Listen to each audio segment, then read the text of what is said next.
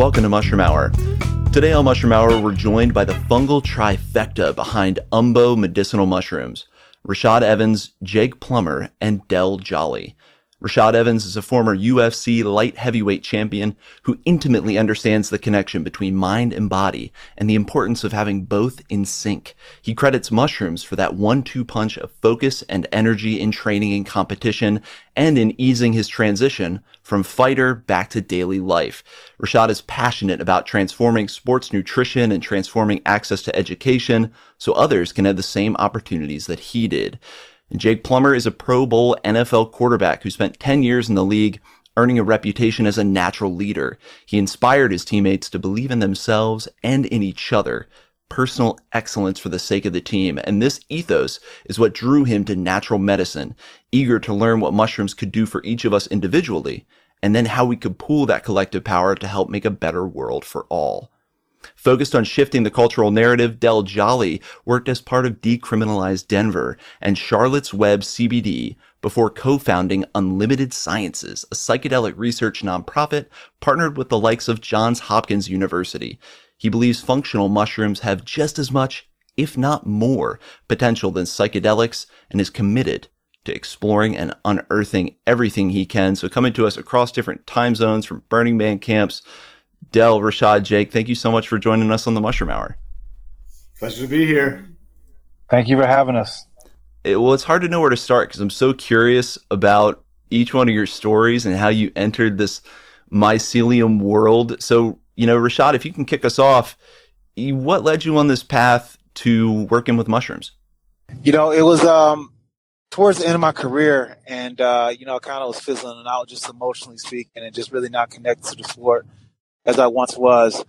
And, um, you know, upon figuring out what I was going to do with the rest of my life, you know, I was kind of worried about some news that I got when I was trying to get my license in New York. And it said that I had a, uh, like a frontal lobe injury. Something came back on my MRI and just, you know, said that I may have some problems. So, um, as I neared retirement, I was kind of worried about it. You, you don't really think about the damage on your body while fighting because you just have that that I can do anything mentality. But when you get news like that, you kind of get a little scared. And I kind of was worried about what the, the quality of my, the rest of my life was going to look like. So I started to, you know, research some ways that I could naturally, you know, treat my brain and bring things back where I wouldn't over time start to deteriorate. And uh, that's when I ran into an interview between Joe Rogan and Paul Stamets.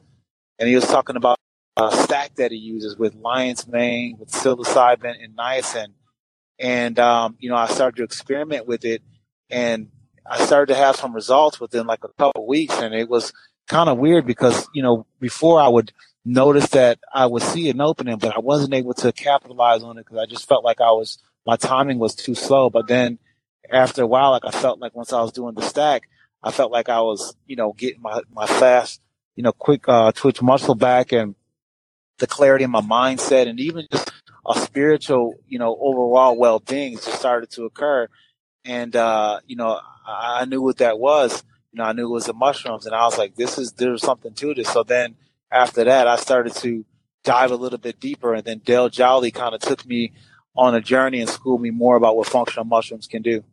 Yeah, well, Paul Stamets, I think, was the the Pied Piper for fungi for so many people including myself. So uh, I'm not surprised to hear that he was involved in getting you tuned in. And then how about yourself, Jake? Because I know you've been in the news a lot recently. Everyone's sending me articles about Jake Plummer and a mushroom farm. Uh, so what what led you to fungi? Yeah, it's a it's an interesting path. I mean, I grew up in a family. Uh, you know, I guess back in the day when I went to school, you know, the story was told where I came from. Everybody called us hippies. To me, it was just my mom and dad and my relatives, and that's who we were. You know, we were fun loving free living, happy people, you know, enjoying our time in, in Idaho, Boise, Idaho, and then spending a lot of time in the mountains. And I was exposed to a lot of different, you know, different holistic approaches to health and even different medicines, not exposed to take myself, but just around when I was growing up. So luckily I was, I, I learned right away to have an open mind when it comes to certain things that may be deemed bad for you or called a drug that were actually medicinal for a lot of um, people that are de- near and dear to me. And so when I got out of the league, um, you know, playing 10 years in the NFL, then four years prior to that at ASU of high level football, you know, I, I was pretty depleted and pretty beat up and mentally, physically, spiritually, you know, the game had taken its toll on me. Um, towards the tail end of my career, I did use cannabis, but only after games. And that was so I could really drop in to being with my people, being with my family, and spending that little bit of time I had with them to drop in for Sunday night before they left Monday morning. So I knew there was there was you know goodness came out of that uh, medicine, not not all the propaganda that we were told and taught when I was growing up. And as I'm navigating that journey, I met you know Ryan Kingsbury and a couple of my teammates introduced me to Charlotte's Web, which was another different level of hemp oils being a way to heal. So that led me into that to be an advocate and influencer and see that, you know, gosh, we can really change people's minds or at least make them think as former athletes when this stuff works for us and we're open to receive. Uh, you know, we can share our story and people will listen and uh, help the plight of those mothers with the with children with uh, you know severe seizure disorders. You know, and help to get legalized, and so they wouldn't be criminalized um, and, and and possibly being persecuted and ripped out of their homes because they're breaking the law. And I realized the power behind that to be a voice for the people that don't have that voice. And then Del, I met there at Charlotte's Web. And then through that, Del introduced me to Rashad. And the day he introduced me to Rashad is the first time I started taking mushroom tinctures. And that was pre pandemic. And something about the mushroom tinctures, which I, I was a wasn't a huge fan of mushrooms, like as far as eating them all the time. I, I, I used some for some remedies, Chinese medicine a couple times for you know to try to work on a sinus infection or a cold. Uh, but when I took these tinctures, I felt something different happen. I felt myself resting better, sleeping better, uh, reacting differently, more clear headed. My allergies went away. Uh, so I knew there was something in this beautiful queendom, is what I call it, that is is working with our bodies, is working with us as humans, and uh, extremely grateful for Del to one introduced me to our other guest, Rashad, who who's become one of my one of my homies and and definitely is is there for me like no one I've known before, you know, as far as building community post career. But yeah, Del introducing mushrooms, and now we're here with the ability again. He he brought to me the opportunity to have a mushroom farm, and uh, his friend was the one who bought the property that had it. And before long, I'm I'm farming mushrooms. We're doing extractions out there. We're working with Umbo to try to just again be a voice for the people that don't have it to understand there are better ways to approach your health and well- wellness or other ways you can look at it as it's helped me tremendously i can attest to like the most positive effects they've had for me is is inflammation uh, you know my body i got beat up i'm not a big guy and i played in a, in a sport where there are a lot of big guys and so you know the inflammation that i used to feel in my joints is gone. I have areas that are, you know, injuries, injuries that were reoccurring that maybe uh, will take a little longer to heal, but I'm working on that. And it's really opened me up, you know, physically, mentally, and spiritually working with the, the fungi. And uh, I'm blessed by them. I love it. I love both those stories and i'm just struck by you know how fungi for both you guys have this kind of element of connection and i think about how much our cultural narrative has shifted about, you know, cannabis, but also about fungi to where now, you know, is thinking that the highest level athletes or extremely high performing people could use these substances incredibly productively. And I know Del, that's been a lot of your work is moving that cultural narrative. And I think we have a lot to be grateful for, for all you guys for getting this out in the mainstream. So it's not kind of strange for extreme athletes to be using these substances. So Del, as the center of this mycelium web, you know, when did your path align with the fungi? Yeah, so I uh, the first time I ever kind of was uh, introduced heavily to have mushrooms change my life. Um, I'd obviously uh, tried psilocybin when I was 18, you know, and there was no intention, no no guidance. Just hey, here's a bag of mushrooms, we're gonna try it, and it wasn't hyper transformative. I don't really recall. There's some things that I won't even dive into that I feel like maybe help set my path, but was actually turkey hunting and I saw a farmer walking through the woods and he was picking stuff off, off the ground. He had a bag and uh, it ended up being a bag of morels. And then I, I, cause I was talking to him and he's like, these are morel mushrooms. And then I started finding them and I got heavy into foraging and I really enjoyed foraging for morel mushrooms in particular. That's where it kind of started But then my work with um, Charlotte's Web, you know, to be honest, I was uh, not a fan of cannabis eight years ago. I thought, oh, you know, the, typical narratives. I was actually a, a Dare gold medalist winner of an essay, you know, like Dare the old police program. And I bought the narrative, and cannabis was, you know, the devil's lettuce. And then it wasn't until I had, uh, uh, I was eating good food and gardening, and someone said, man, you really kind of take that seriously. I had read Michael Pollan's book, The Omnivore's Dilemma, not how to change your mind, but The Omnivore's Dilemma, thinking about food and food systems and how we approach food. And I was kind of getting on my high horse about food. I said, man, you talk about food that way, but why don't you see medicine like cannabis in that same spirit as well, as far as growing your own and kind of taking it? Okay. And then I saw a documentary called The Culture High, and it totally shifted me like, this is not cool to have you know the government come in and tell these parents that they can't give their kids uh, the only thing that's working for their seizures or things of that nature. I got connected with the realm of caring which is a nonprofit in colorado springs which started charlotte's web.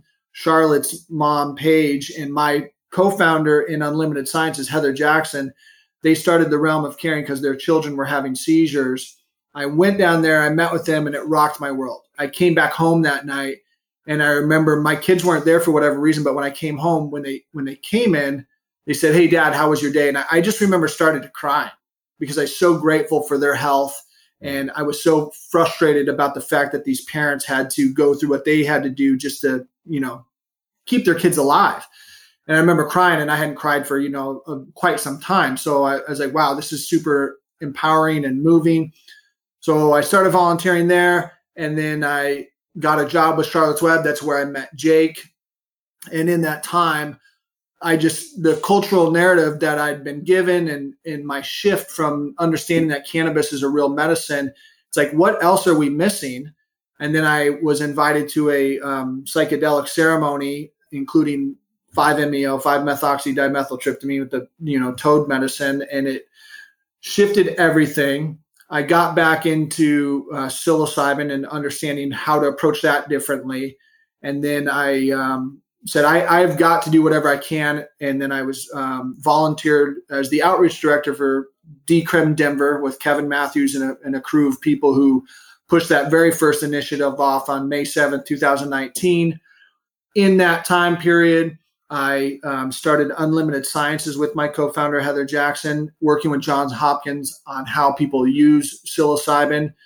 And then in that, I started Umbo because I thought Umbo, as corporate social responsibility, we could start a, a mushroom company that could give back to the science that we're trying to do at Unlimited Sciences. Because nonprofits in a stigmatized category like psychedelics, it's very difficult to raise money. So that's kind of what lifted off Umbo, got us back on uh, um, into that category. To again, hopefully, we'll give back to Unlimited Sciences as we as we progress as a company.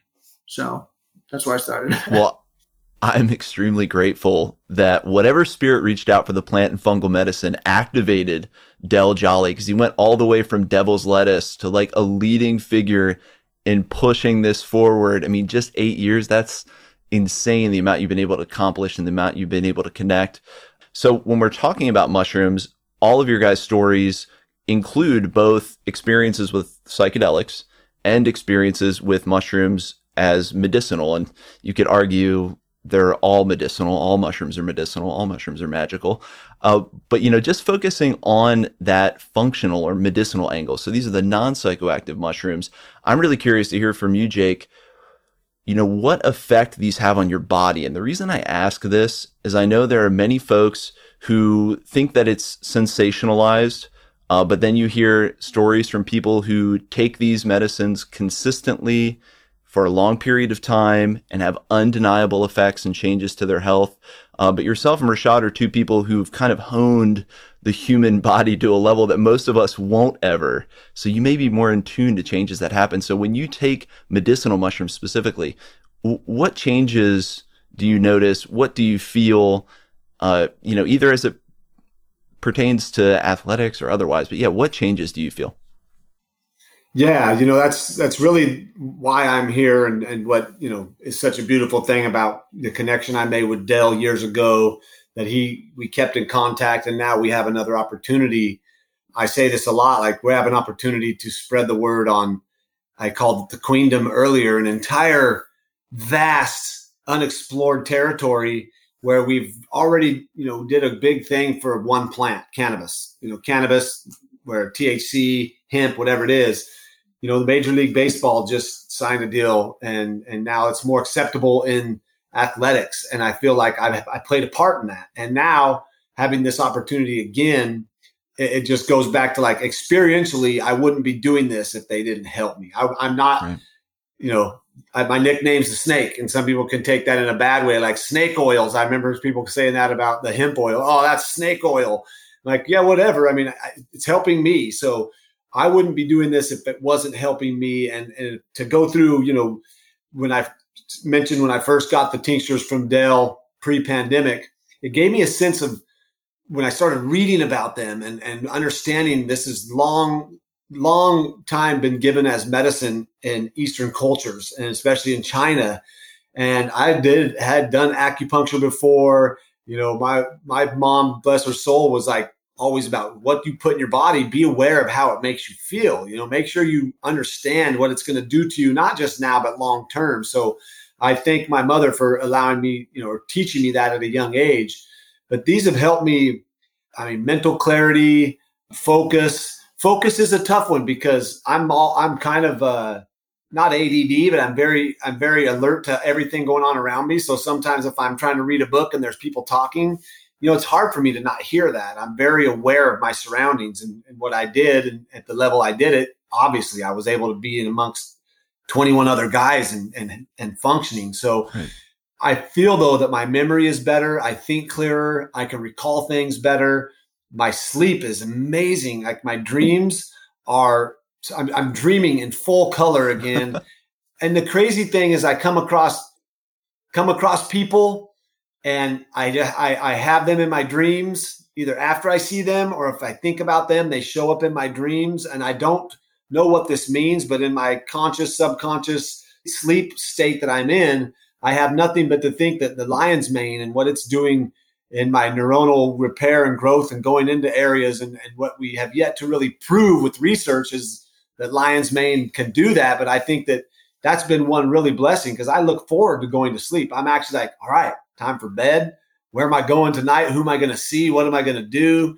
And it's always fun. So to me, that's awesome because I'm, you know, your dream and when you sleep it's important to get real good rest and that's really what they've helped me do rest and recovery um, along with i mentioned allergies you know the the reishi mm. is so amazing the queen you know the mushroom of immortality and i feel like the ganoderic acid in that mushroom has helped with seasonal allergies with having a cat now that lives in the house you know just little things like that that i've noticed and I mentioned earlier my inflammation. You know, I don't have painful joints. They don't ache and like throb and cause me pain. They're, that's gone. I have issues with my low back and like my left toe. I jammed like probably 20 times. So, you know, I'm going to have some issues with that once in a while, but I'm, like I said, I'm working through it. And what the mushrooms do for me is they give me the ability to take that, take them, but also to believe in them. And then to also institute the plan inside my own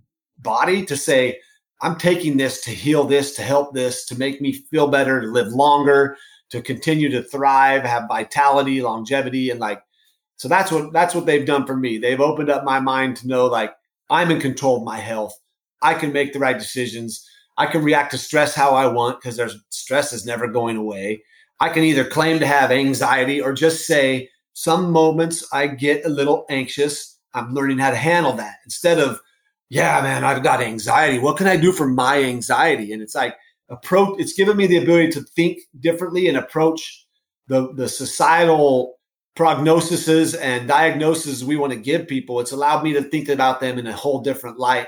And like I mentioned, my mom earlier, thank you, mom, for giving me the ability to think for myself too, and mm. then be able to connect with like-minded individuals that foster that and create that and give me love and intention to be be better and to feel well. And uh, you know, there's a lot of power in word and thought, and then also in what what we're doing to to take as a supplement the medicinal mushrooms. Well, Jake, I think you're as spiritual and philosophical a dude as I thought you were. And one of my questions was, how far into the mycelium web are you guys? And it's like, okay, Jake and all of you, but Jake has clearly taken this on on a cellular level, talking about queendom fungi and all these different kind of perspectives you get. I think that is a really powerful thing mushrooms can do is reshape our, our human narratives. But I love that answer because I think people again think it's a cop out when, you know, I tell them, Hey, take medicinal mushrooms and then tune in with your body and see how you feel. You know, do it often enough, consistently enough, and long enough, and then really check in and do that process. Uh, and so Rashad is another person who's kind of pushed the human body to kind of physical extremes and is more in tune than most of us ever will be. You know, what have medicinal mushrooms? What do they do for you when you take them? What do you notice or what changes do you see? Well, you know, um, from a standpoint, uh, my favorite are the turkey tail and the lion's mane. You know, I also use a cordyceps as well when I'm when I'm training, but it is it allowed me to get back to training at a at a rate that I don't feel like you know I, I should be able to do at this you know at this point in my life. You know, I'm 43 years old and I'm in there with you know 20 year olds and I'm and I'm and I'm keeping up. You know, not only that, you know, I'm dominating a lot of times. You know, just because I'm still able to just you know still fire on all cylinders and, and the recovery time that I have is, is so much different. You know, I feel like my body has found a way to rebound and come back. And after so many years of competing at the level that I was uh, competing at, you know, competing against some of the biggest names of the sport, you know, I, felt as if like my body was starting to hit a decline and I was starting to, you know, succumb to a lot of the injuries that, you know, you, you hear a lot of, you know, that you would expect after having a career like that. You know, I had two ACL surgeries. So I had a lot of inflammation in that knee and just throughout my whole entire body. Once I started to really clean things up and started to eat a different way, but you know, implement the mushroom regimen, I noticed a total different change in just, you know, my, my mental clarity was for one, just my, my overall well-being, you know, and, and that's the best way to put it for me because, you know, I, I'm, I'm a person who, you know, runs my engine hot. You know, I'm always, you know, uh, going from here to there to there and I'm, I'm always everywhere and nowhere at the same time. And that can have like such a stressful, you know, impact on your body and being able to, you know, take some of these mushrooms with these adaptogens It kind of helped me to even myself out. And now I've, I've learned to, you know, find that stillness, find that peace and just kind of relax through a lot of situations. So it, it helps me so much. And it felt as if like it just kind of gave me a reboot on like another, you know, uh, rollback of 20 years in my life. So it's been, it's been tremendous, you know. I, I thank mushrooms for giving me so much more more energy in my life than I had before. Well, and you mentioned some of the all stars and medicinal mushrooms, and I'm reminded of an herbalist I, I interviewed who said, you know, as you get older, if something can make you feel just normal, then that might be how you know it's working. That you feel dialed in, you feel normal, you don't necessarily have pain or anxiety. Uh, so yeah, I love that answer. And then the next obvious question then is, do you think that all athletes should be integrating mushrooms into their regimen. I love how Rashad pointed out that, you know, he's eating right. He's kind of doing all these other things that I often argue. I think mushrooms kind of push us to get a little more holistically put together and really take care of the self. Uh, but do you guys recommend then that athletes or maybe athletes you're mentoring or athletes you know, do you try to push them, recommend them to integrate these medicinal mushrooms in their diet too? I do, especially for a lot of fighters who take impact. You know, like, like a lot of fighters that take impact to their their, their head and just kind of, you know, that that kind of get knocked out. You know what I'm saying? It's one of those things because when when you're a fighter and you take a big blow or you've been knocked out, there's one thing of being able to come back to it and train. A lot of fighters think, oh, I can just train, you know, you know, be able to get back to where I was, but they don't realize that there was a lot of neurological damage done to it. You know, they don't realize that there's a whole neural process that kind of needs to reset itself in a way that doesn't reset itself in a way where it shuts off if it gets, you know, hit with that light pressure again. You know, that's why they say sometimes that button is pushed. You know, that button is pushed a lot of times when neurologically speaking, you're not wired back the same way. You know, when you get hit just a little bit and next thing you know, you're, you're, you're knocked out and you're like, man, I, I, took much harder blows before. And it's usually because the neurological circuitry wasn't set back up. You know, you didn't, you didn't, you didn't do any kind of rehab on the neck or anything to kind of treat the neurological body at all. You know, a lot of people really don't understand how important a neurological body is, but it's something that if you stay on it and you really try to try to find a way to, you know, take things to kind of help out, you know, detox your body and keep it kind of clean, then it can go a long way. And um, with athletes, I tell them, you know, MMA guys, I'm like, yo, you need to get some of this in your diet because it helps with, you know, so many, so many things, you know, from, from the gut and everything. And, you know, a lot of fighters, they cut weight and there's a lot of, you know, they, they eat foods that don't necessarily go in line with themselves when they're off season and they have an unhealthy relationship with food. So you don't really feed the good bacteria. And there's a lot of things that comes along with that. You know, uh, your immune system, you know, 70% of your immunity comes from the cells within your stomach. So taking the right turkey tail and taking the right things that help your body build up in a healthy way. So then that way you're able to function at a higher level. So I, I preach to them a lot about it and, uh, some of them listen, some of them listen, but uh, even when you talk about the diet aspect, you know, it was, it was mushrooms that kind of, you know, it, it told me that I need to start going to being a vegetarian. Incredible. And the amount of people I've talked to who the mushrooms are imparting lessons. Like if you listen, they will tell you these other things that you need to do. Uh, and in a league that now like the first association people have is head injuries that Rashad's talking about. Jake, have you been preaching the gospel to NFL players that you know or mentoring that kind of thing? Yeah, I've been I've been talking to a lot of. Uh, it's easier for me to to get into a lot of the former players right away, so I go that route because there's no contradictions for any type of like. Well, I got to check with the trainer, make sure there's nothing that would be a positive test. And you know, the, the craziest thing, and I know you probably deal with this. We all deal with this. Is when we're talking about mushrooms, and I say I'm a mushroom farmer. People like are you tripping start out? giggling uh, can I get some of those? Or should I not? Like, no, it's like they're functional and they're actually gourmet. And you know, my crew at MycoLove Farms, they they kill it. We're growing awesome, a few enough gourmets that we can sell to a few restaurants and take some ourselves.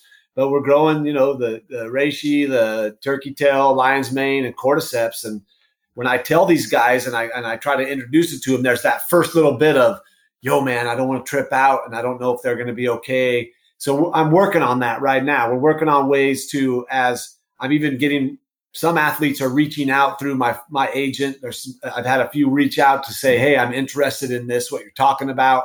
They're obviously seeing some of the stuff you saw, articles and some social media, and all, all of them. I mean, athletes especially. We we put our bodies through such an intense stress to do what we do, but we we do it and we actually reach this highest level of functionality which is higher than your common average person which means we've not we're not some superhuman special people. We've just learned how to tap into what is inherently i believe in everybody's dna mm. so when you add when you can get these mushrooms when you can get to these athletes as i've noticed even though i'm not playing the game i would love to have, have had these when i was playing the game for the ability to as as Rashad says, sometimes I you're able to just drop in and just relax through a stressful situation, conscious of your breath, conscious of how you're holding your shoulders or the way you're crossing your arms. That's a sign of resistance. I never try not to ever cross my arms again. And when I do it, I'm aware. And I think that's what they've done for me is they've raised awareness to how my body feels when you know we're here tonight. We want to eat some pizza hey, pizza is so good. I love it. But I might be a little foggy tomorrow and my body might hurt a little bit because pizza doesn't sit well with me. Cheese and dairy, you know, I'm probably going to have gas. And like, you got to be aware of that. And so athletes were so aware of our bodies. Uh, I'm excited for when the season is out because these guys will be more open to doing it when they're not in the middle of a season trying to make a decision that, you know, they're not sure about. Uh, but I have had a ton of interest. I got, you know, a couple handfuls of, of key people that are using the product right now just to get them behind it. And uh, I think that if the NFL were to do anything like they say they care about their their players, then they would they would de- you know donate a hundred million right now to researching psychedelic mushrooms, psilocybin, lion's mane, uh, reishi, all of these mushrooms that are going to help their players come out of the game less damaged and and better prepared to face a longer life after the game. Yeah, let's put the money where their mouth is. Let's make it the National Fungus League, the National Fungi League. Man, I like. That. I love, I love that idea. And Del, in reading some of your introduction, you know, you said that you see functional mushrooms as maybe having a bigger impact than psychedelic mushrooms. And I pointed out how, like, in the mushroom community, you know, of different people who forage or, you know, scientists, etc., there's kind of this hesitancy with medicinal mushrooms to say, hold on, this is not the panacea. So, from your perspective, as someone who's kind of seen all elements of plant and fungal medicine, both psychedelic and otherwise, and how deep you've gotten into this, you know, why do you feel like medicinal mushrooms are poised to make such a big impact when, like Jake said, all everyone wants to talk about is psychedelics? Why do you see medicinals as kind of an even bigger, an even bigger deal? Well, that's just it. You know, everybody sees psychedelics as the shiny object, you know, and everybody's trying to throw money on that because they see some sort of opportunity, which I, I'm a huge believer, right? I wouldn't do all the things I do if I don't believe in psilocybin in particular. But imagine if we put that same type of effort and spirit into lion's mane and hericenones and erinacins and what is in reishi? What can we do with ganoderic acid? What can we do with all these compounds inside this queendom that is so vast, so incredibly vast that if we had that same type of fever to lift up what's going on there, I believe that if we're talking about Parkinson's disease, we're talking about tremors or, or all, all, the things that we are we Tokyo, you know, the University of Tokyo has already seen for cancer and whatnot.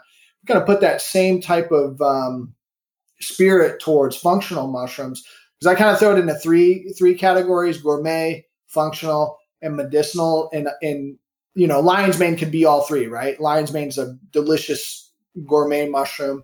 It's obviously a functional mushroom, and then and then therefore it's very medicinal. But as psilocybin continues to gain ground in the in the conversation of mainstream culture, I think that that will be uh, labeled as medicinal. But right. I digress. If, if you had the same type of excitement around the potential of lion's mane. And look, there's no barriers to entry right now. Mm-hmm. All the people who want to get involved in psilocybin have fun dealing with the DEA and getting those licenses and and and please do it.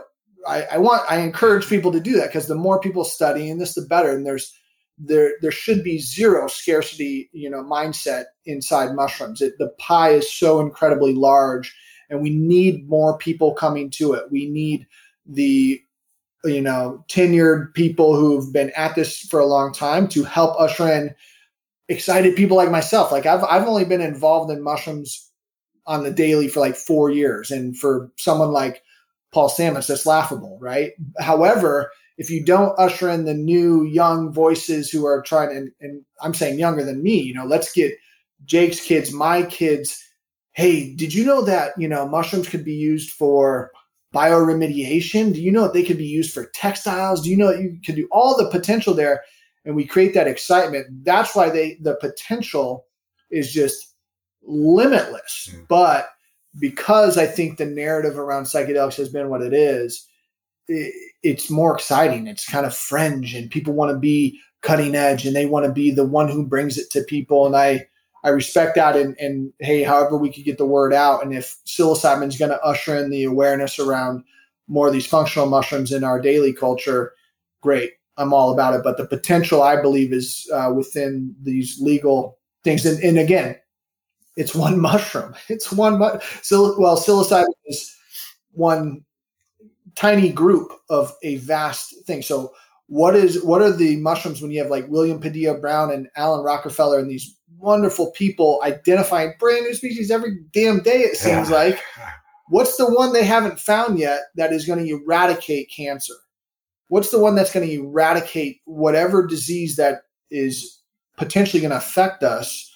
It's out there. I really believe that. So that's why I kind of say that. And I want to say state one more thing when we talk about diet and like thinking of mushrooms. I don't think of like umbo in particular. What I want to try to try to change the narrative around with umbo is like we're not dietary supplements. This is like vegetables. So, what do these do for you? Well, what do vegetables do for you? You don't eat broccoli and go, oh my gosh, I feel the broccoli, you know, or I'm going to eat this carrot so I could see better right now. No, but you continually eat it, and over time, you're like, oh yeah, hey. So I, I'm, I'm trying to push a narrative of like this is a food group.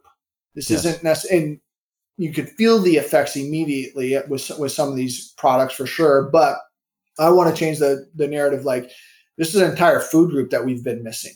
And if you eat it long enough, just like salad, kale, spinach, all these things, eventually you're gonna be like, damn, I, I just feel better. And like to your your point there, like normalcy, like you're getting older, you're gonna decline.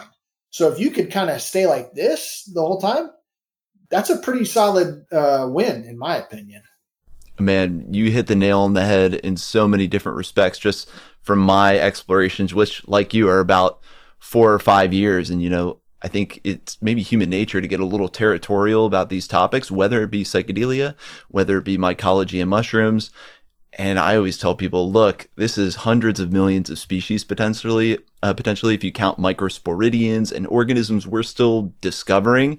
So it's never going to be just your thing. There's not like some secluded, it's going to take all of humanity to start interacting and symbiosing with these organisms to kind of figure this out. So yeah, I'm jealous of Jake and Del's kids. I'm jealous of the future mycologists in like 20 or 30 years. Think how much they're going to know. Uh, they're the ones who are really going to be pushing this, pushing this conversation forward, uh, and tapping into that unlimited potential because yeah, psilocybe, everyone's excited about that. That's just one genus and that's not the only genus that has psychedelic compounds. So man, bioprospecting wise, what else is out there? Uh, and you know, something I was thinking about when it comes to psychedelics, I know we're kind of bouncing between the two, but outside the realm of functional, when it comes to psychedelic mushrooms, Jake, what kind of positive effects do you think that could have for like team sports? And maybe this is really far out there, but you know, I think of some of the people that I've connected with most deeply in my life are people you've had a psychedelic experience with or who have just shared a psychedelic experience of the same substance and you instantly can click with that person. And I'm not even someone who takes a lot of psychedelics, but when you hear someone has, it's kind of this weird cohesion that forms between you guys. So do you think, do you think as these become more accepted, and I mean, we brought up the specter of the DEA, so maybe you know, that's not in the near future. But do you see that as something that wouldn't necessarily be a hindrance when it comes to team competition? Because I know a lot of people say, oh, if you take psychedelic mushrooms, you couldn't play a sport. And I'm thinking, what if it makes you closer to the people around you? You you said it. I mean, really, in, in, a team sport, it's how much you love and care and trust the person next to you. I mean, the good teams all are coherent and together, and they're in a tight community. At least the ones that I've been on, there's been love no matter what. There's been, you know, outreach. There's been uh, genuine feelings of, of I care about you coursing through the building. And I know that, like you said, I mean, in psychedelic ceremonies, whatever plant medicine or whatever, you know, nature as medicine that you're taking, you're immediately connected to the people in the room. Um, some more than others, but there's obviously a connection made with with everyone in the room because we're all being vulnerable and when you're vulnerable, you open yourself up to receive. And when you open yourself up to receive, you're in the midst of uh, other people doing the same thing. And, you know, they've been some of the most powerful moments of my life to be in ceremony. And I think, uh, you know, whether it is with psilocybin as treatment, as we're learning to, that it can be very good to treat depression, anxiety, PTSD, uh, addiction.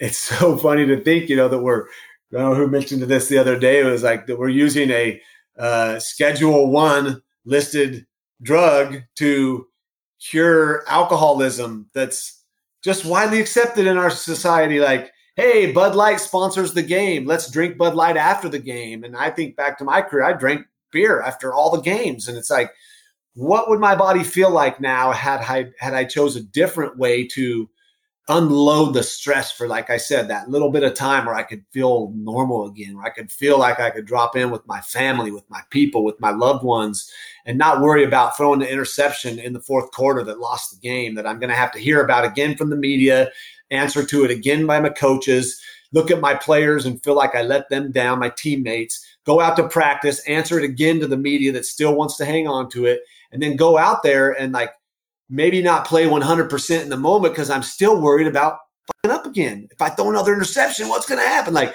you know, would I've been able to just let that all go and play to another level that I never was able to achieve? And I'm not saying that I would be on the medicine during the game. Right. It would just be that the medicine would help me purge out what I needed to so I could be 100% in it for what I was being involved in, and that's trying to win a, a, Super Bowl or trying to do the best I can for my team. So I think there are a lot of athletes going this route because they're realizing that there's there's a lot of stress involved, and there's a lot riding on these games now as as betting is now legal. And you know, you're talking about people's paychecks now, and that's when stuff can get real crazy. So there's a lot of stress on these athletes, and they're just young and they don't really know the world yet, and they don't understand it as a normal human would, where you know they take out the trash, balance a checkbook. A lot of these athletes, they just go through life, everything's right there, and so they're in it. And if they were able to kind of see the beauty of what else is out there, um, some of them may not play the game. They may quit that moment. I would imagine some would say, "I'm out of here. This is not for me." But some may and, and go into another level of excelling, which would be fun to see. You know, I always thought it'd be it'd be kind of fun to go back and actually take some medicine and go out and play a game and see what would happen. Like, would I anticipate things differently? Because you know, channels are opened up that you never knew were there, uh, or you hadn't discovered yet, I guess. And uh, you know, the medicine you know, really has, has led me to see that and understand. You know, like I said, these are high level functioning athletes, uh, world class, the best in the world. You know, if they can go even further and, and if they can accomplish the NFL, what next is on their plate? you know, I did this 16 years ago. I played in the NFL.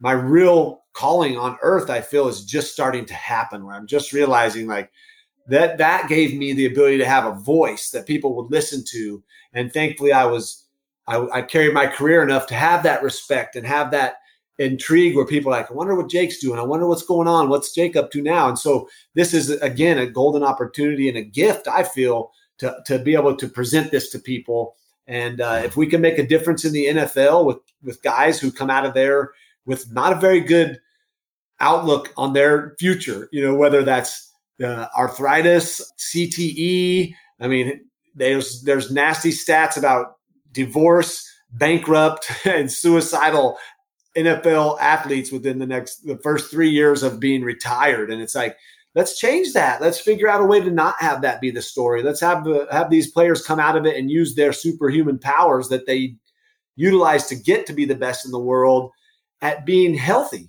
And let's just start there. Let's just start with being healthy and being able to continue to do and be active long into your life and not worry about if I'm 70 and if forget my keys and they tell me I got dementia. Like, let's make sure we're doing stuff now to prevent that so that longe- longevity is the key here. And uh, we, if the NFL gets behind that, I would love it because you know I think we can make a big difference. And and when in the in America, a lot of people, you know, they go to church, uh, and church consists of their couch with nachos and beer, and they watch their players play. And NFL has really become a huge part of our culture, and I think it can be used if it's if it's if it's in the right way. We can it can be a conduit to bring this into those living rooms to help people that are like, God damn, I, would like to feel better. I really would like to think clearer and sleep better. I'm going to give this a shot because right now my doctor's failing me. Yeah. And when you point out those grim realities of life kind of post playing the sport or during playing the sport, it definitely sounds worth trying. And I would vote for Jake Plummer as the spokesperson of the National Fungi League to partner with the National Football League and let's take this thing to the next level. And it was just funny when yeah. you were talking about taking psilocybin uh, during a game, you were like, I wonder if I go out and do that. Uh, first thing that popped in my head, I'm going to kick myself for forgetting the guy's name, that Pirates pitcher back in the 70s who took LSD and threw a perfect game. And he was like, I was just seeing the field differently. So as much as it's like, yeah, of course, don't take it during the game. Part of you wonders, but maybe, maybe it'll make you better. Uh, and you know, I can't think of anything more anxiety producing, honestly, than getting ready for like an individual sport in the way that UFC is. The preparation, the incredible lead up and build up and amount of time. So Rashad, in that kind of individual sport, how does psychedelic mushrooms, and I, it sounds like you've been kind of active after you had your experience with psychedelics, you've had a chance to kind of integrate these two worlds. How do those come together when it comes to training. Maybe it's just recovery from training. Uh, you know, the, that psychedelic experience, how does that mesh with this kind of crazy individual buildup and effort that leads to a fight? Well, I, um, I've, uh, microdosed through training camp, you know, for practice, you know, like I'll, I'll microdose before I go to practice. And I'll tell you some of my best training because it, it's like being in the zone. And like when you're in the zone, you're you're so present of mind that that you don't have any thoughts outside of that present second. So you don't have a chance to be like make a story about anything you're saying. And when you do that, you know, it's almost as if like everything slows down. Everything slows down because you're just processing at a different kind of rate. And when I'm sparring, when I'm when I'm microdosing before you know before I go and train, it's like I'm in a zone and I see everything. I see everything and I'm really calm and I'm relaxed. And you know, not only that, if I have like a really hard day of training, I'll take it like two grams, two and a half grams of mushrooms, and uh, the next day my body feels brand new. I don't know what it is. I don't know how, how it happens, but it feels brand new. So those are some of the kind of ways that I utilize it when I'm in training camp, you know, and this is also in conjunction with the functional mushrooms as well too. But I've been leaning on that a lot of times when I'm feeling sore, you know, and I know other athletes in the mixed martial arts field that use, you know, that use psilocybin quite regularly when they're trained as well, because it allows you to have that calmness, but at the same time, it does something to your body, like on a muscle endurance level, and just uh, it allows you to push yourself at a different rate. And I don't know what it is. I don't know what what's the science behind it, but I've definitely felt the difference from using, you know, uh, microdosing while I'm training versus when I haven't. You know, it, it feels as if like um, it feels like I'm like Neo in the Matrix sometimes. Like I can just see things differently, and um, it really calms me down as well too. Like I, I I'm very patient and I, and I'm and I'm just you know very observant. You know, where, whereas before I can easily get distracted. You know, there's times when I'm fighting and I'll and I'll hear somebody say something in a crowd and you know that would distract me and I would you know maybe start to think like man that was stupid or I even think about it longer than just you know a fraction of a second. And if you're you know thinking about anything except for what's happening in front of you, you may be two or three steps behind of what's going on in the octagon. So being present of mind is the most important thing.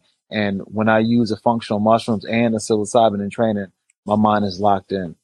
I mean, this hits on so many levels of like integration post fight, during the fight, during training. I mean, there's so many aspects to this that makes so much sense. But one big question I had, uh, just because for a lot of people, that psychedelic experience, uh, I know for a lot of us, that first, at least that first conscious one, not like 16 at a party and you don't know what's going on, but when you first like consciously take this medicine, one of the first things that shifts, I think, for a lot of people is their perception, their idea of what is this culture? What is this rat race we're caught in?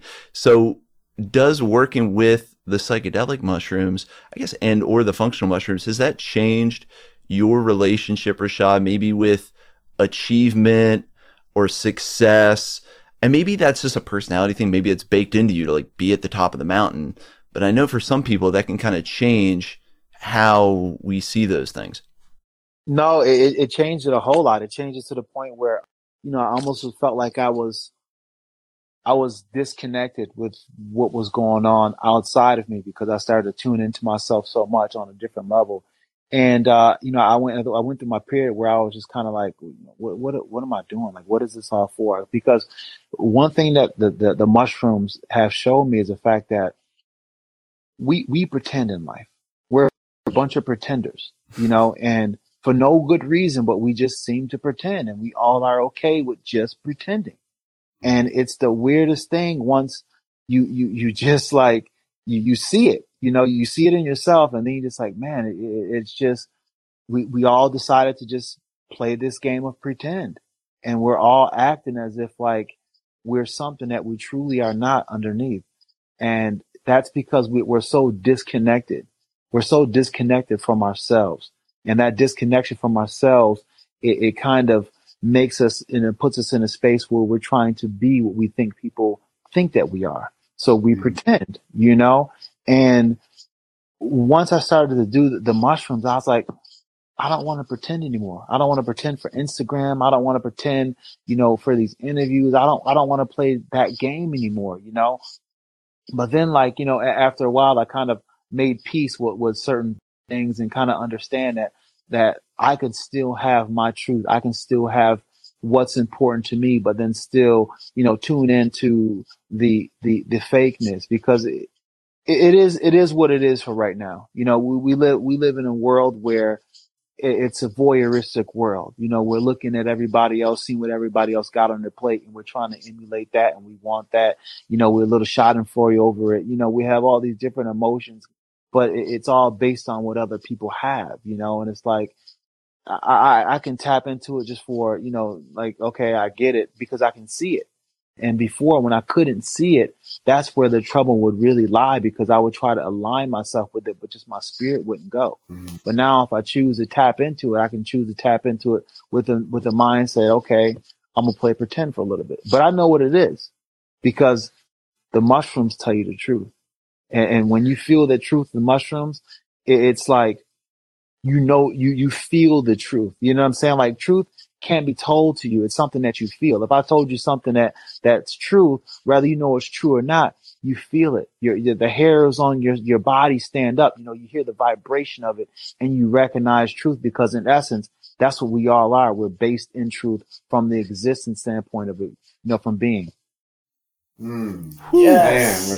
I wish he was here on this beanbag right That was the spiritual bless up. You know, I was going to kick that question. Like, I think that's it. That is the truth. That is the answer. That is the experience we're all left with. And I love that you can realize, man, it adds whole new depth to the whole worlds of play. You can realize, hey, we're actors. I have to go out and do this, but then have that peace for your spirit and your mental health to be able to shed all that when you go into, you know, your chambers, when you're in your family, when you're not an actor out on the stage.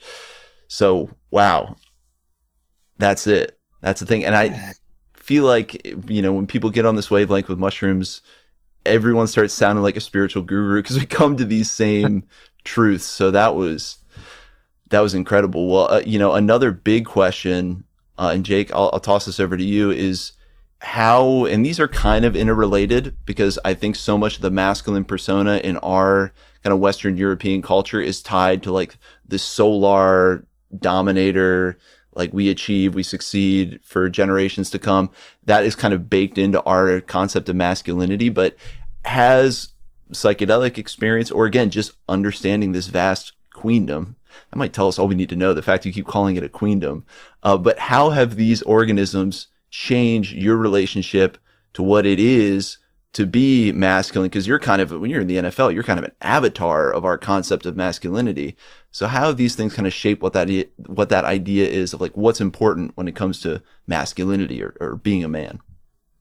Yeah that's a great question. And uh, you know Rashad thanks for your last answer man. That was pretty awesome. Um, you know I think that that to add on a little bit about uh, you know the, the connectivity that these mushrooms have created in my life to not only connect to others but to connect to yourself and be really aware of not just all the good feelings but also the bad ones and to be okay with that. And i've had multiple conversations with former teammates that you know they're i know they're not in their essence and truth right now because they don't look like it for number one and they're still in in you know living in a past life that you know was long ago and it defines them still. And I mentioned to some of them about just crying as a man, just having tears and feeling emotions.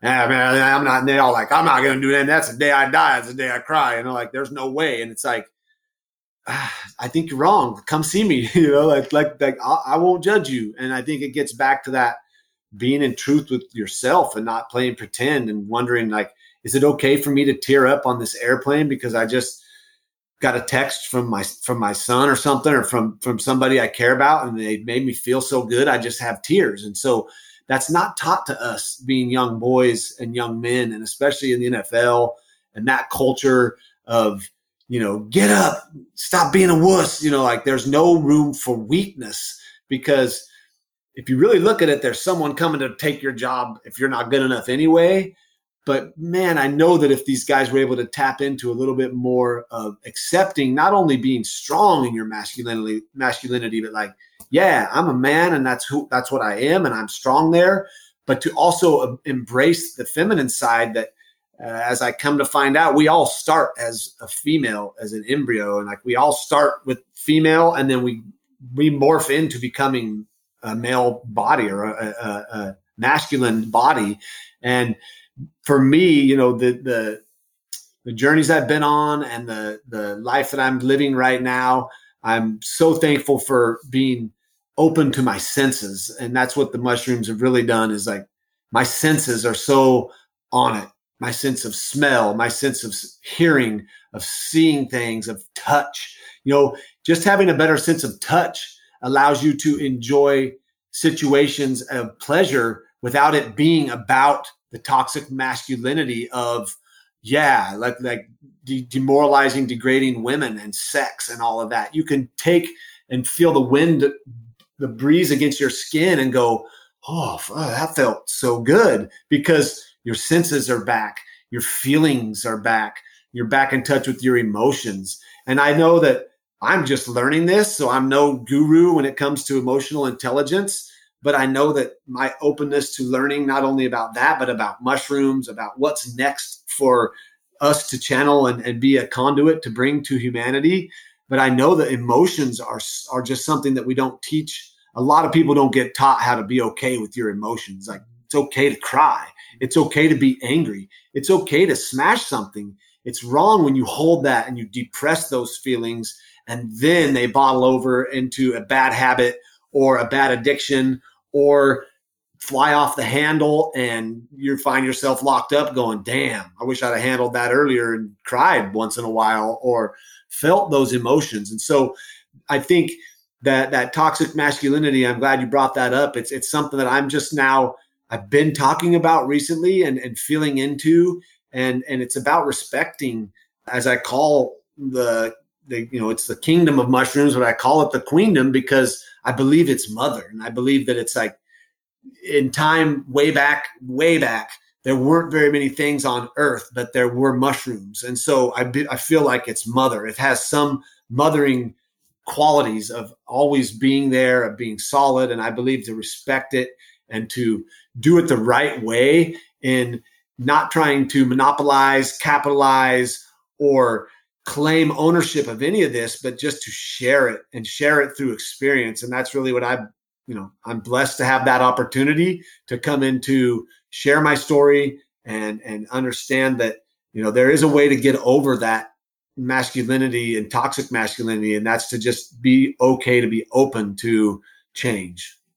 Well, and it's no surprise for anyone who's worked with these organisms that both answers we got there are incredibly expansive you know, it's not invalidating one way of being or invalidating this kind of weird play that we're all part of. It's expanding, broadening your perception to see that for what it is and just include it all. You know, I just had a, a, great interview with Sophie Strand, who wrote a book called The Flowering Wand that deals a lot with masculinity in different Western European myths and how much more an expansive picture is laid out there than just Hercules or, you know, the man swinging the sword. And yeah, I love that. Both of you guys have just expanded, not invalidated the old, but like, let's expand and, and broaden this out. And I mean, to hear an NFL player and a UFC fighter, Del, like this must be the cultural narrative work that you hoped would happen. Here it is. Yeah, absolutely. Masculinity is a really important thing to me because it's, um, I, I think there's a lot of, ideas around what masculinity is, and it, it's not what we think it is in, in my mind. I think that our culture is absolutely missing an initiation rite of passage for young men and women. Women absolutely get it with their with their moon cycle, and my daughters um, have their mother to initiate that conversation and talk. And that is a rite of passage that all women will and young girls will get to to a degree. I think there could be more there, but men, boys, they don't have that in our culture. And I think that shows up in the way that we're seeing men show up these days where they're they're angry, they're frustrated, they don't know, they've never been told you once were a boy and now we do this rite of passage and now you are a man. They don't get that, and I think that that um, shows up in what we see, which which is what we refer to as toxic toxic masculinity. But with people like Jake and Rashad, especially, I've always had such admiration when we talk about being together, and when I hear Rashad talk and I hear Jake talk, and we're sitting here and we're, and we're with you. Like, I just want us all to be together in the same room and talk and cry and love each other. And I've I've spent a lot of time with Jake and Rashad in these deep moments that are so connective. In in one in particular, I remember participating in a ceremony where Um, I'll call you out on it, Rashad, because it's just the way it was. But we're there crying together, just crying. And I remember our friend Jason, who's a, a as masculine as any man there is, saying, This is the new masculinity. Mm-hmm. This is what mm-hmm. the new masculinity look like, where I could be vulnerable enough to cry with Rashad. I could cry with Jake. They could cry with me. They get it off their chest. We're all going through it. We all have things that we want to cry about, and no one has given men permission. But I will tell you right now, if Rashad Evans can cry, if Jake Plummer could cry, and you want to question their masculinity, that is a reflection of your inability for that right of passage or that that permission that you've never been granted to be say, hey, it's okay to be vulnerable, man. It's okay to express what is making you frustrated. I I um I'm a very reactive person. I'm very passionate and to a fault. You know, I fly off the handle. I say things. Jake's laughing because he knows that I just you know, and it's it's a it's it's a problem that I have that I believe kind of stems from not having that kind of permission to express my emotions in, a, in an appropriate way. So my son, when I had my first impactful psychedelic experience, I cried so hard for every single time I told him, stop crying. Mm. That shit hurt me so deep in my soul every time I knock it off. And so when I came back from that retreat, I, I embraced him and I loved him. And I said, I love you so much. If you ever feel any emotion, anger, sadness, joy, whatever it is, please express it with me. Be with me. Tell me how you're at, you know, where you're at, what you're feeling in that rite of passage. In my mind, I, I continue to think, what am I going to do for my son who's 12 now to see that threshold? Is it a psychedelic journey? I don't know. Maybe, maybe not. I, you know, it doesn't have to be that, you know, uh, maybe it's giving him some coordinates and saying, you by yourself hike up into the Zirkel wilderness of Colorado, some of the most rugged country where you're going to be safe, but it's definitely potentials for danger.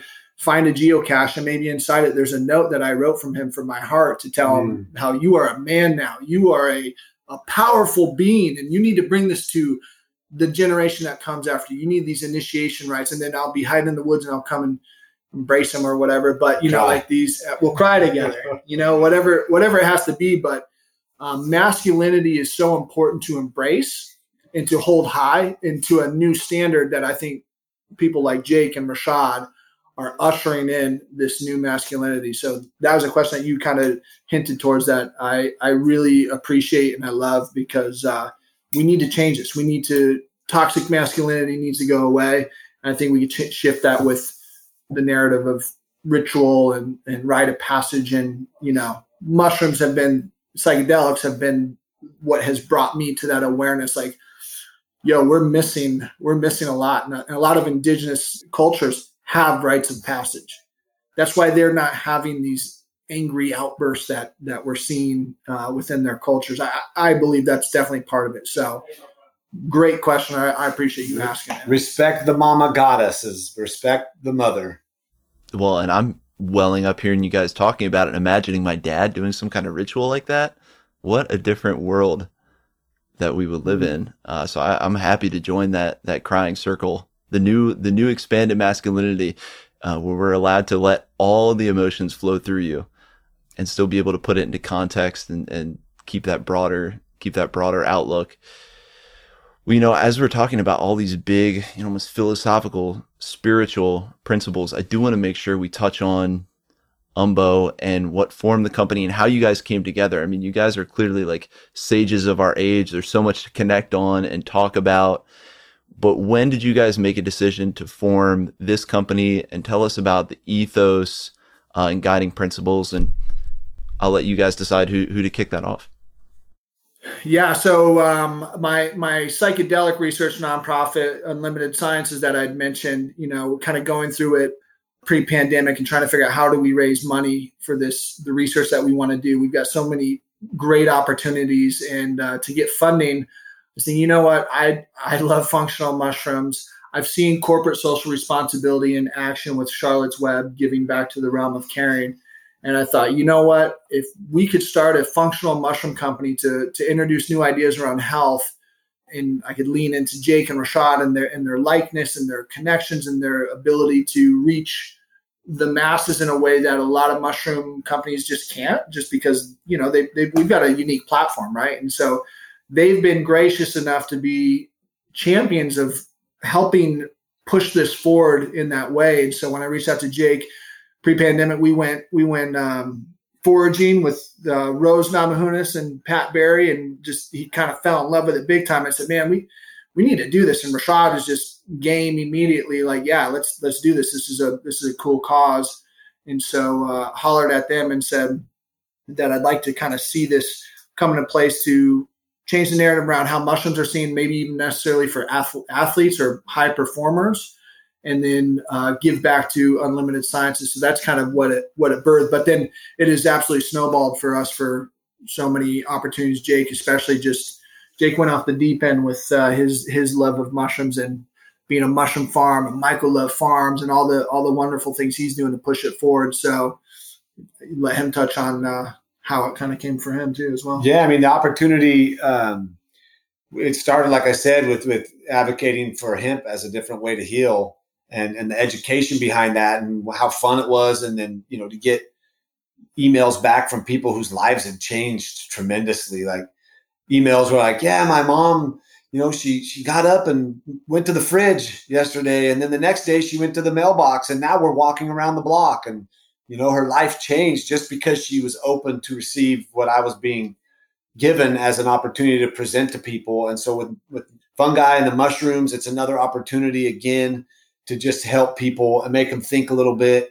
Uh, you're sick and tired of feeling sick and tired. You know, maybe it's time to look at different avenues and try them. Not telling you this is what you need, but just to give yourself the opportunity to be open to that and and seeing where one where the cannabis industry has gone. You know, taking such a beautiful, beautiful plant and in some regards, uh, you know, bastardizing it or not treating it with with the sacred respect it deserves. And that's why I refer to it as a queendom, is because it's like this is mother. Let's treat this like mom. How would you treat your mom? How are we going to benefit from the beauty of mom without mistreating her or, or treating her in the wrong way or taking her debt to the wrong space in, in time and and not honoring that that you know so for me it was a chance to get into this you know this field and pretty much set the standard. I want to be. I, I, I, thought having the best product that you could possibly put forth with the most ethical production and with the the best loving intention behind it to heal and to feel better was what I wanted to do. And when Del presented that opportunity, he was like, "Let's do this," you know, because when I realized it and started reading and diving into that rabbit hole, it was like, wow, there's really nothing out here but potential and that's not potential to go ahead go and like capitalize. Of course with capitalism with capitalizing comes creativity and that's where it's fun to be around these guys because we can get creative with that and we can give to good organizations and we can help more and more people. But just to be able to set that bar kind of high of like hey this is what happens in this with this. This you want to you want to be impeccable with how you treat this organism because it's been here a long time. And so that's what's really exciting for me and in the whole grand scheme of this thing with Umbo, I just want to be able to have product for the rest of my life and be able to send it to the people I love and take care of them. And whatever comes after that is gravy. Um, I know it helps me, and I want to be able to help other people. Well, you know, the, you said something big there, which is where the mushrooms are sourced from. So don't give away anything proprietary. But am I understanding that the mushrooms Umbo uses majority coming from MycoLove Farm no, not right now. That's a okay. small farm. It's more that was an experiment, and uh, okay. at MycoLove, there's there's extractions going on with what's being grown out there, and we actually are a supply for some other companies, some some uh, beverage companies, coffee companies, and uh, you know ultimately that was the idea. But I realized you got to grow a lot of mushrooms, and right now the size is not there. So maybe someday, but not right now. Well, then I'll flip the question to say this as someone who was a mushroom farmer, what did that bring in terms of your like analysis of suppliers when it comes to production processes? You know, what kind of different lens did that put on this? Because I think for a lot of people, it's all about, you know, which company can you trust. And I would imagine having someone there as part of this triumvirate who has run a mushroom farm and deals with these organisms on that intimate level. How did that shape kind of how you pick where your mushrooms come from, how you process it? Yeah, you know, I got really lucky. And, and speaking back to what's happened since mushrooms have come into my life, is when you open up to receive, you know, the right people come into your life. I was blessed to have some friends that connected me with a, a guy named Shane Schoolman, who's our, I call him the chief wizard out at the farm and, and what he does and what he brings to the table with his knowledge and his ever expanding like search for more is is beautiful. So what happened for me was to be like in touch with the process and to be sure that what we were growing and what we were doing in that building was all about love and healing and good energy that i believe that the sentient uh, abilities of the the fungi and that organism that they absorb that and they understand what is behind the, their growth and their production and so that's where you know there's some huge large large scale mushroom companies out there doing a great job but i believe that if there's more intent put behind each little substrate block that then you know you're not only growing what already is is has healing powers but if you can put the intention behind it, then then those those those thoughts, those intentions, that stuff just multiplies. And so for me, it, it really was um, and has been amazing to to have my hands in the dirt and have Rashad and Del come out and do the same thing. And you know, there will be some MycoLove Farm mushrooms in a t- in in something here for Umbo soon. It's just that we're new to this. Uh, we're trying to do it the right way and through the mycelial network to, to spread what we're doing, to, to create and to teach and to educate more people about the wonders of fungi.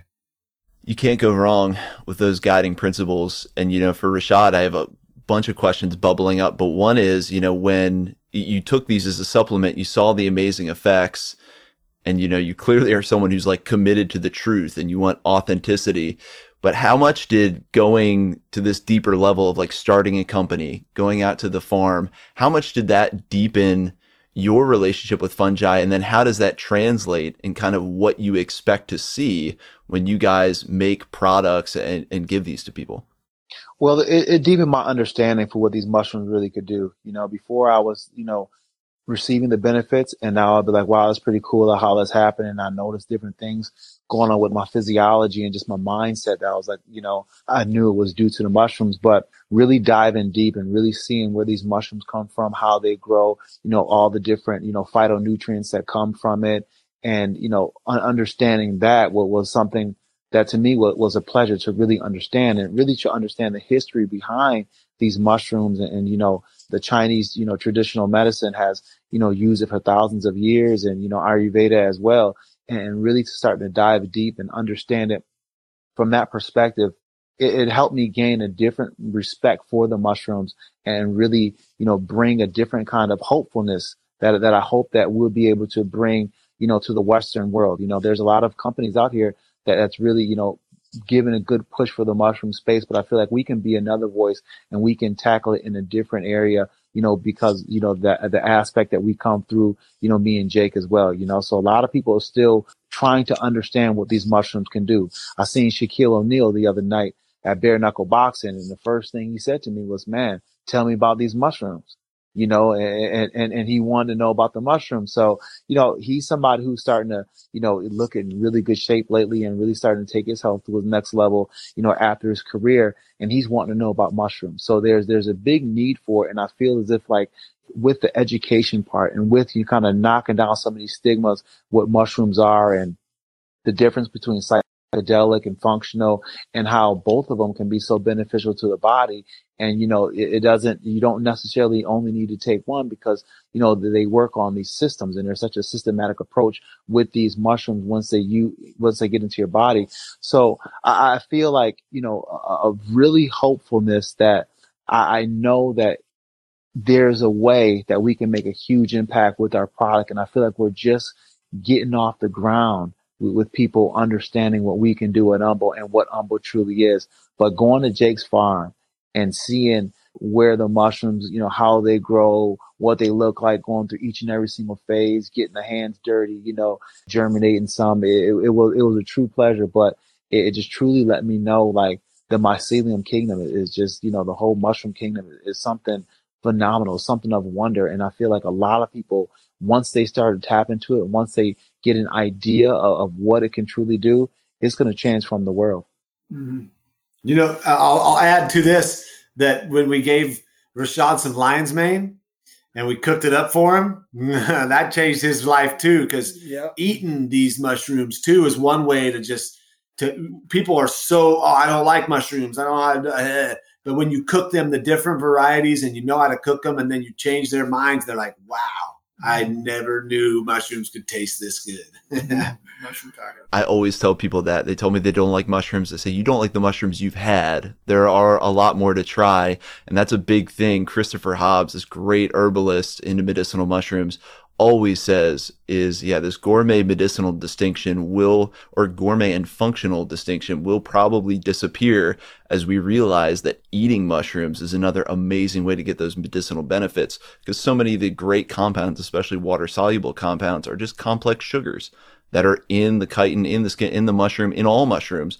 So eating them is also incredibly medicinal. But mm. uh, I love Rashad's gift for saying, I think exactly what we all feel. And I think for so many people, getting to touch and work with mushrooms that closely does suddenly like open up to a whole nother level that purely intellectualizing or reading it in a book uh, couldn't really do. So, what is the current lineup of products then, Del? Uh, and kind of how did you decide? I know we've heard that it's really early on that was something else I love Rashad said. Like it's early and there's plenty of room and he wasn't trying to couch how you're going to like take over. There's room for everybody because everyone needs these mushrooms. Uh, but what are the products you guys are starting with and, and why? Yeah, so we um, we have a, a functional mushroom bar, uh, two flavors. We have the original, we have a dairy free, and that in particular, I think, is a, a fantastic way to introduce mushrooms to people because it tastes phenomenal. We we started uh, exploring these bars maybe two years ago, and um, I've been eating them almost daily since then. Matter of fact, here's I mean I know this is audio or whatnot, but here's my wrapper from the one I just ate before this podcast. And you know, I it's like when I think about the bar set, it's like you look at them and it's like which one of these can I tolerate, right? It's not which one am I excited about and I'm gonna crave or whatever. It's like I'm on the go. I got to get something. Which one of these can I choke down? You know, our bars are really, really delicious. So we have two bars. I think that's a really good way to say, hey, did you know you just ate two and a half grams of mushrooms? That's another thing. Really high dose, 500 milligrams of five different mushrooms in both the bars.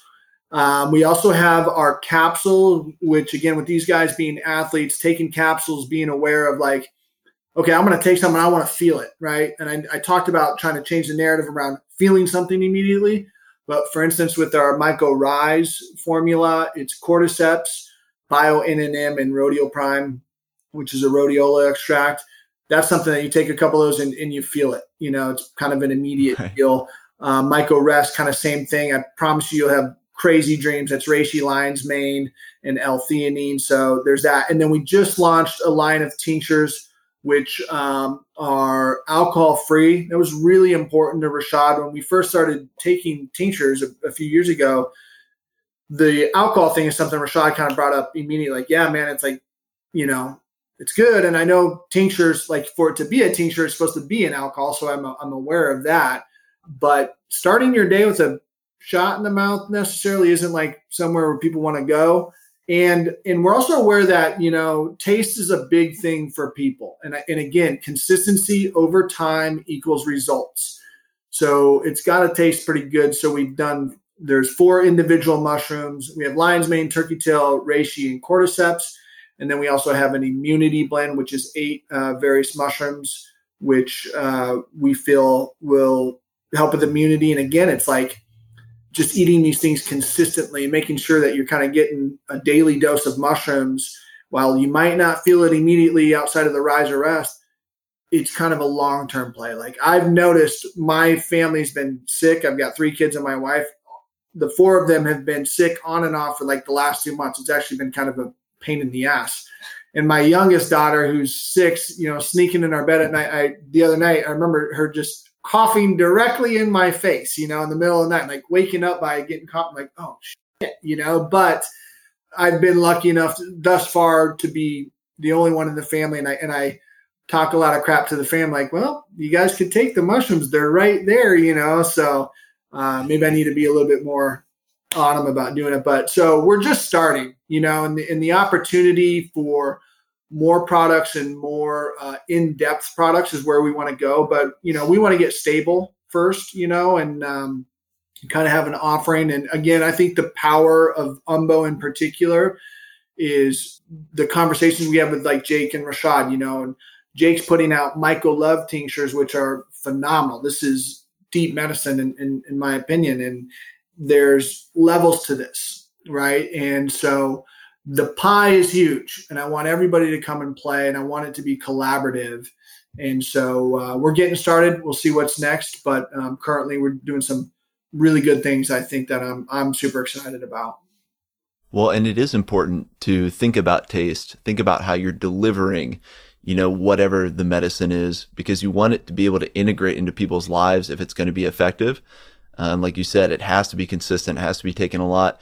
Uh, I know people that live on energy bars. So yeah, I mean, some of those ideas are things that are the right vehicle really to deliver this and help people integrate it into their lives. So I think great choices there. And you just hit on my next question is what is the future plan for this mycelium trio? I mean, I we can see the vision of where this is going, this triumvirate of fungi changing sports and culture.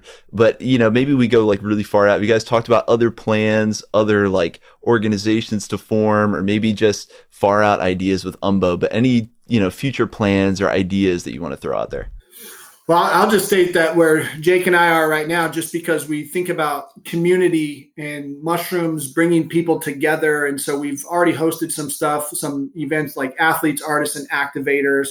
On our packaging, it says, you know, as elite performers. And it's like, well, who the hell's this Del guy, right? Well, everyone's an elite performer, right? I'm an elite performer in the sense that I've, I've done a lot of activist work someone might be an elite mom, right? Stay at home mom. Like my wife is a freaking elite performer, and I dare anybody to second guess that, you know? So, athletes, artists, and activators coming together. We want to highlight like people doing amazing, uh, amazing things. So, community building is something that, you know, we're talking about a, a supplement company, if you will. But what are the activations we do? And so, Jake and I right now are in Arizona at a um, the Walter Park warehouse. This is like a Burning Man camp uh, vibe. Jake's going to throw a Super Bowl party that um, we'll try to get you some details. Maybe maybe your audience could come and, and join us if they're in the Arizona area. But that's because we want to disrupt the status quo. Something like I called Jake a while ago. Yo, what is your goal with mushrooms? What do you want to do? And for me, my goal is like I want to bring this to the masses. I want the most people to know, hey, I can take my health into my own hands. Jake was leaning very heavy on, I want to disrupt the status quo, right? So Super Bowl mm. parties mm. out here in Arizona, it's alcohol, bougie, this and that. And it's like, you know, kind of the same. And I don't want to speak for all the parties, but you kind of get the vibe, right? Here at this thing, I, like we just want to disrupt everybody and make them leave and go like, what the hell was that? That was so cool. That was so fun. There was health and wellness activations. There was aerial artists. There was fire breathers. There's mushroom people floating around. Like we we want to do it up. And so, in my mind, the food and and all this is going to be to benefit nonprofits, whether it's in the area, whether it's uh, the native indigenous people who used to run this land the the art uh, folks who are here, or obviously Unlimited Sciences. So in my mind, products, yes, there, there's a lot of activations there. But what excites me is bringing the community together and changing as many people's minds as we can. So that's uh, that's where my hope for some of the future is. So yeah, I I think that uh, along with that goes just education and letting people know. Uh, the more the more that gets out there, the more podcasts like what you're doing and a listener hears this in a different light and goes, huh, and reaches out or checks into it, it's, you know, a slow trickle for a while. But then once more and more people are doing it, and like I said, there's room for more people to come in and bring that that uh, the right integrity and truth and and the right intention behind this. there's a lot of room to heal. And so for me, it's just continuing to to to reach the people that are have the ears open to hear what we're trying to put forth. And uh, not everybody wants to listen. You know, I've come up against a few people that are just like, yeah, that's crazy. You, there's nothing there, and you're just wild, and you're making this all up. Like, all right, well, peace, love, and mushrooms. I'll see you down the road when you hear from your doctor that this is the route to go, and you go, oh gosh, I should have done that a long time ago. But we're just here to educate, to share, and be channels of this knowledge that we've gained. And uh, for us, I don't, I can't say what's exactly next. We're doing some exciting things. We're going to be at some exciting events in the future, but we really don't know what's next. That's the fun part about this is we're on this like mycelial trail, connecting, meeting people, spreading, sharing, and learning, and uh, where it goes next. I'm excited to find out. Yeah, you know, um, to piggyback off what they're saying, you know, I don't know where it's going to go next, but I know where it may and what I hope it ends off at. And me and Del have a thing where we say that we want to sit in ceremony for the rest of our life.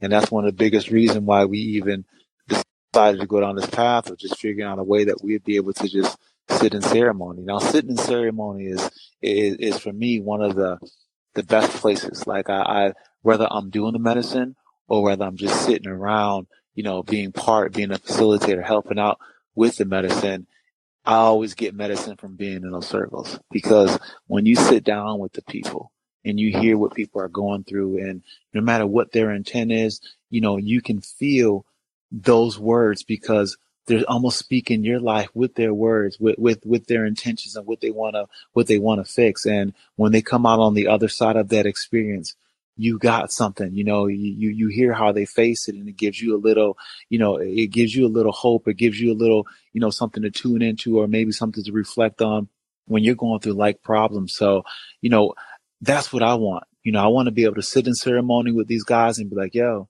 this is it. Every day we can sit in ceremony. Every day we can be here and, and truly tune into what's really important because I, I, I tuned back in and I had to go back and, and, and into the matrix, I say, just because I, I, I, wasn't done yet. There's still more for me to do, but I feel like when next time I can just kind of tune out and just, you know, fade off into just the rest of my life, you know, I, I can truly just give in and just really sit somewhere and meditate all day and not worry about what's going on or just kind of dive deep in myself like I like to do. You know, my friends will tell you whenever they see me, I always find 10 to 15 minutes where I can just sit in the sun and just close my eyes and just feel it.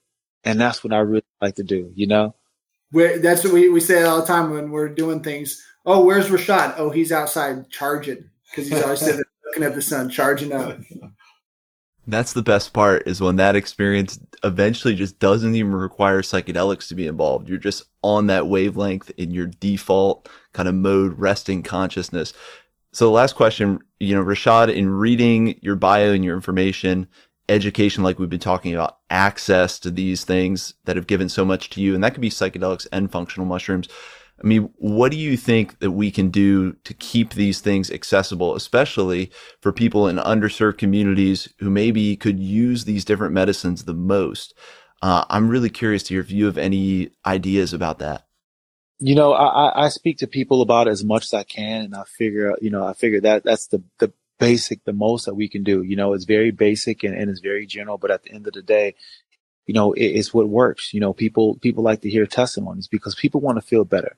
And when I start mm-hmm. to talk about the things that the mushrooms can do, when I start talking about what turkey tail does for me and, and, and how it helps me, people are like, yo, I, I, I want to try that. You know, they, they, they just need to know, you know, cause people generally want to feel better.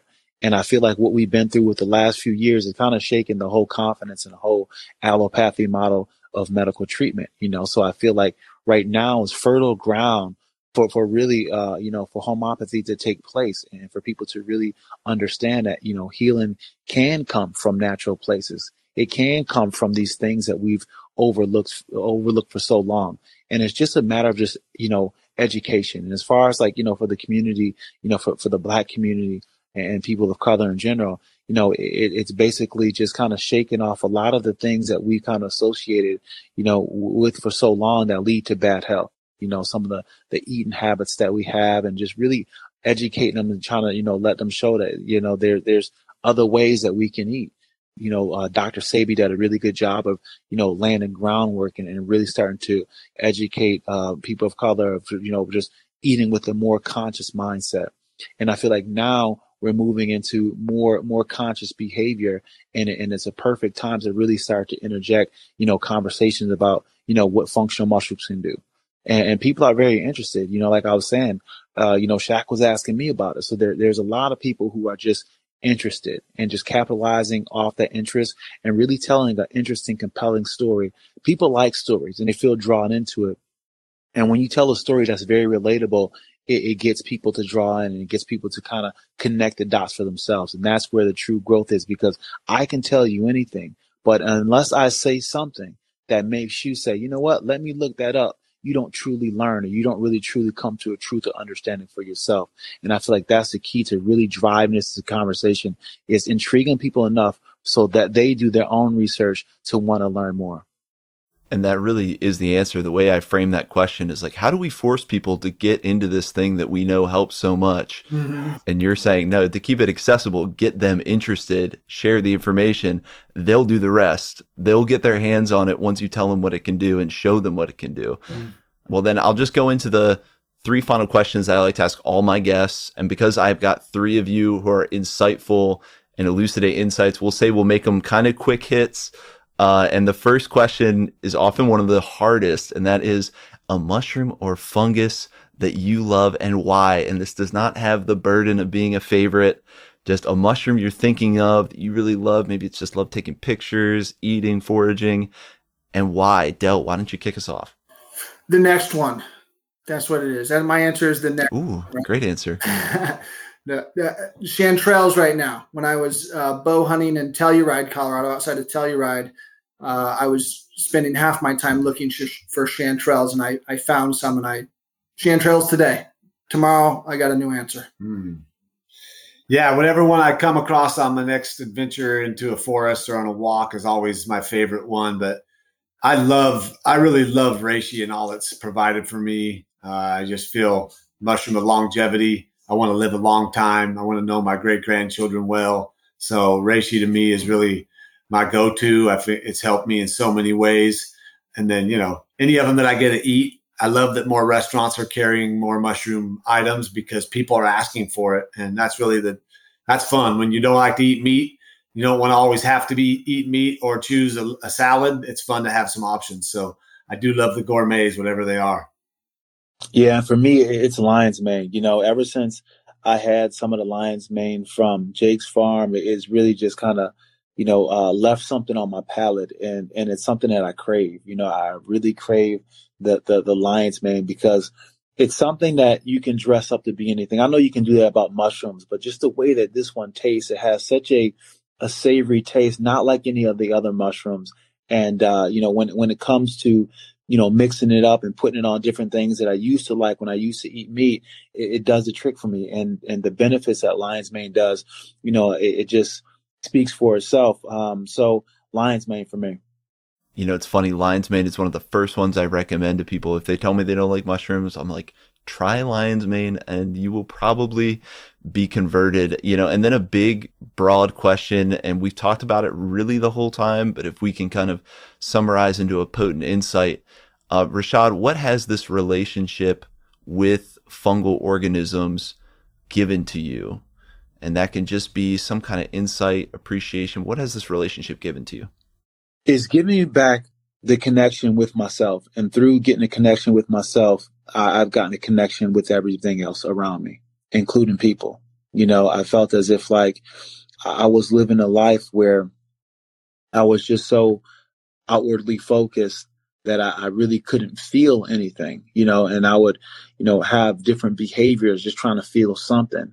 And um, once I was able to tap back into myself, I, I realized that how connected I was to everything and everyone around me. So it's given me a connection with everything and everyone around me that I didn't even know was even possible. I used to only read in books and think, oh, that's just some foo-foo stuff that you got to be a guru to understand. But I, I truly understand it now.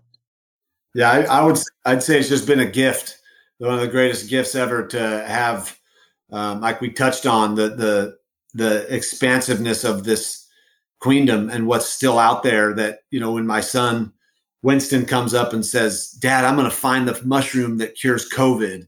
And we're foraging. And it's like, it's that that goes, wow, what a gift. What a true gift that we've been given here and, and, and awakened to that's right in front of us everywhere we're at. Like, I just breathed in spores. We don't even know it, but they're everywhere. And so it's just a gift. It's a gift to, to to be able to expand your knowledge however far you want to go. You want to learn all the Latin binomials, you want to do all that. That's great. If you just want to know which ones you like to cook and eat or the ones that help you function, what a true gift it is. So for me, it's just been a gift to be exposed to, to this wealth of, of expansive knowledge that's out there. And however much I can learn while I'm here, I'm, I'm open.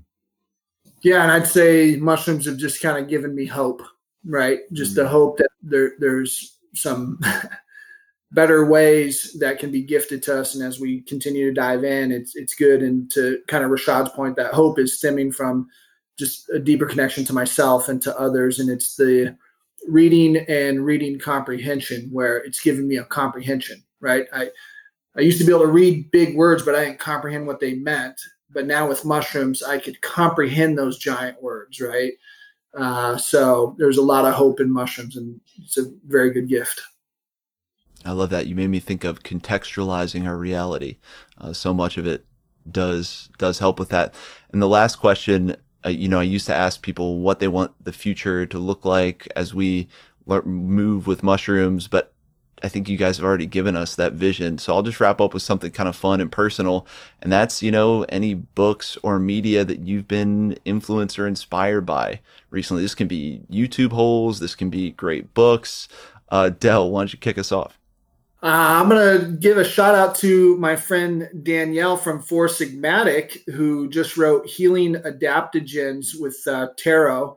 That book is very, very interesting. I'm a pretty simple guy, so I can only read a, about four pages before I start looking at the ceiling or whatnot.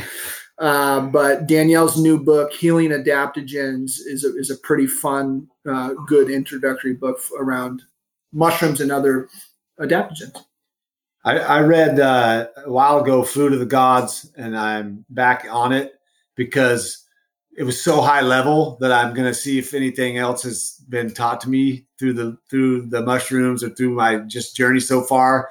And I believe that's a book you can read um, a um, hundred times and still learn something new each time. And so that's one. And then uh, I just watched Gratitude Revealed, Louis Schwartzberg's you know documentary on gratitude, and that was it was beautiful. I mean, the words, the people, the imagery was just like, wow.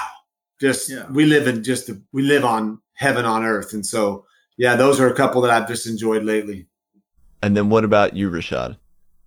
Yeah, so I, I was I'm reading um, Healing Adaptogen as well too, but you know um, I'm really into the qigong. I'm really into the qigong, and this book that I'm reading right now is Way of the Qigong, and uh, uh, ways to harvest your chi and ways to really build your chi up through meditation and just through you know um, through tai chi and different movements. So uh, that's that's what I'm into right now.